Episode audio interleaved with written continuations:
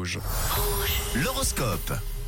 Allez, nous y sommes, on fait un point signe par signe, vos prévisions astrales pour la journée et sans attendre, sans tarder, voici tout de suite euh, le signe top.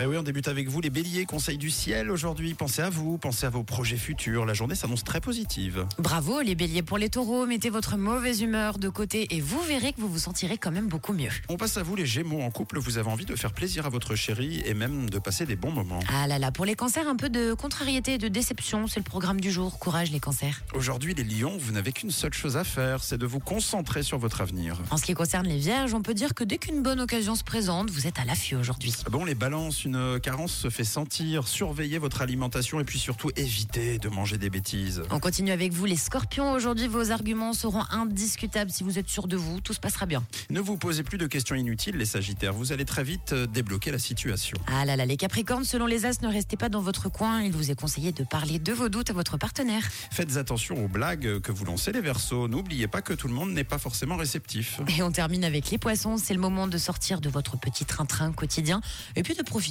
pleinement de la vie, tout simplement les poissons. Et les béliers, encore bravo, vous êtes le signe top euh, de la journée. L'horoscope revient dans une heure et disponible en fin d'émission en podcast sur rouge.ch et sur l'appli.